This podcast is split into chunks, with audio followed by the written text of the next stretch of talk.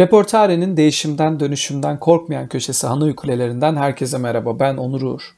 Bu yazı dizisinde pandemi döneminde organizasyonların genel olarak ne yaptıklarına, iş hayatlarımızda nelerin değiştiğine olabilecek en yüzeysel şekilde bakacağız. 2021 yılının sonuna freni patlayan bir kamyon kadar kontrollü şekilde yaklaşıyoruz. Gerçi 2020 yılında kamyonumuzun direksiyonu da yoktu neyi, nasıl, ne zaman kontrol edebileceğimizi göremeyecek şekilde savrulup durduk pandemi döneminde. Covid-19 dönemi hala geçmiş değil. Hala yüzlerce kişinin hayatlarını kaybedişlerini elden hiçbir şey gelmeden izlemek zorundayız. Aşı olmak, maske, hijyen ve mesafeye dikkat etmek gibi şahsi katkılar dışında sürece etkimizin olamadığını kanıksar gibi yaşıyoruz. İçinde bulunduğumuz dönem bize başka şeylerle ilgilenme fırsatını da sunmuyor ekonomiden, eğitimdeki eşitsizlikten ve diğer onlarca sorunumuzdan bahsederken COVID-19 önemini yitiriyor. Ancak ekonomi dişlilerini döndüren organizasyonlar tüm hızıyla devam ediyor.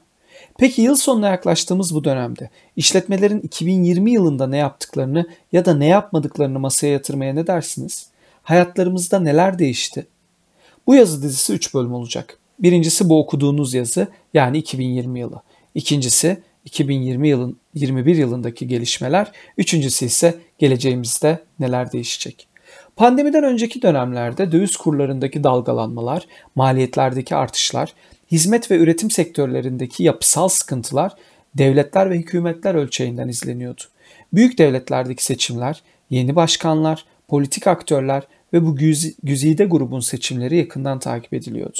Bir anda virüsün ortaya çıkmasıyla şenlik başladı düşmanın bir vücudu ve yıkıcılığı hakkında bir tahmin yoktu. Tarihsel olaylarla karşılaştırılmaya çalışıldı. Önce İspanyol gribi, veba gibi salgınların istatistiklerine bakıldı ama günümüzde değişkenler fazlaydı. Mobil olma kavramı artık kitlesel boyuttaydı. Sanayi devriminden önce küçük sayılabilecek şehirler artık bir uçağa sığabiliyordu. Ya da anneannemin günlerine katılanların sayısı kadar kabileler vardı eski çağlarda topluluklar çok hareketliydi. Şirketler bu hareketliliğin önüne geçmek için evden çalışma kavramını hızla tüm beyaz yakalılara yaydılar. Evden çalışma kavramı elbette ki uzun süredir hayatımızda olan bir kavramdı. Ancak çağrı merkezlerinden kuryelere kadar herkesin operasyonlarını evlerinden yönetmeleri ilk defa bu denli yaygınlaşmıştı.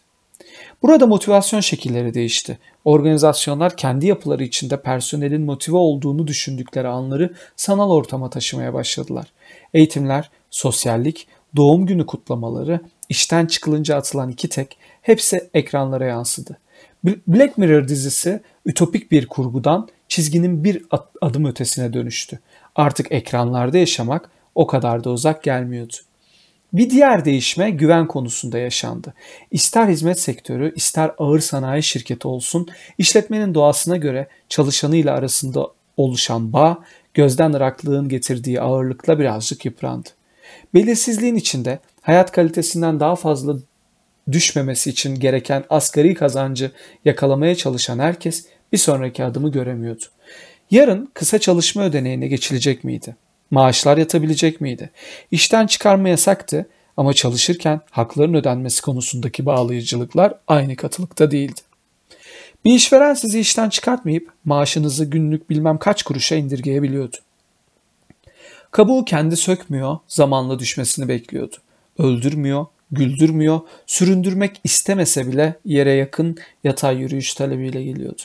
Bu durumda personelin yanında olan, ona dokunan, ona yalnız olmadığını hissettiren organizasyonlar yepyeni bir bağ oluşturdu. Çalışanlarıyla pandemidaş olmaya yakın bir bağ ile güven duygularını yeniden yapılandırdılar. Ancak kötü örnekler de çoktu. Özellikle Avrupa'da evden çalışma kararı alan şirketlerin ofis koltuğu, kulaklık, maaş desteği, Netflix aboneliği hediye etmeleri ve benzeri bilimum örneğe karşın Orta Doğu'nun ağırlığı altında ezilen profesyoneller yemek kartlarımız kesilecek mi telaşı içindelerdi. Ki bazı firmalar bu hamleyi yapmak için pandeminin artmasını da bekleyememişti. Bir anda zaten evdesiniz mantığıyla birçok şirketin tasarruf ettiğini duymaya başladık. Zaten evdeydik ama her alışveriş bir öncekinden pahalı, her alım kararı daha zorlayıcı oluyordu. 3 kuruş yemek kartından tasarruf etmenin bedeli ölçülemeyen bir güvensizliğe dönüşüyordu. Yukarıdaki sebeplerin yanı sıra iş yükünün dağılımı, ve işe bakış şekillerinin sert bir viraja girdiğini de gözlemliyoruz. Yepyeni normlar, yepyeni konseptler deneniyor. 2020 yılını yaralarımızın sıcaklığıyla tam olarak hissedemedik. 2021 yılı ise nelerin değiştiğini göstermeye başlayan bir yıl oluyordu. Neler mi? Bir sonraki yazıda. Kendinize iyi bakın.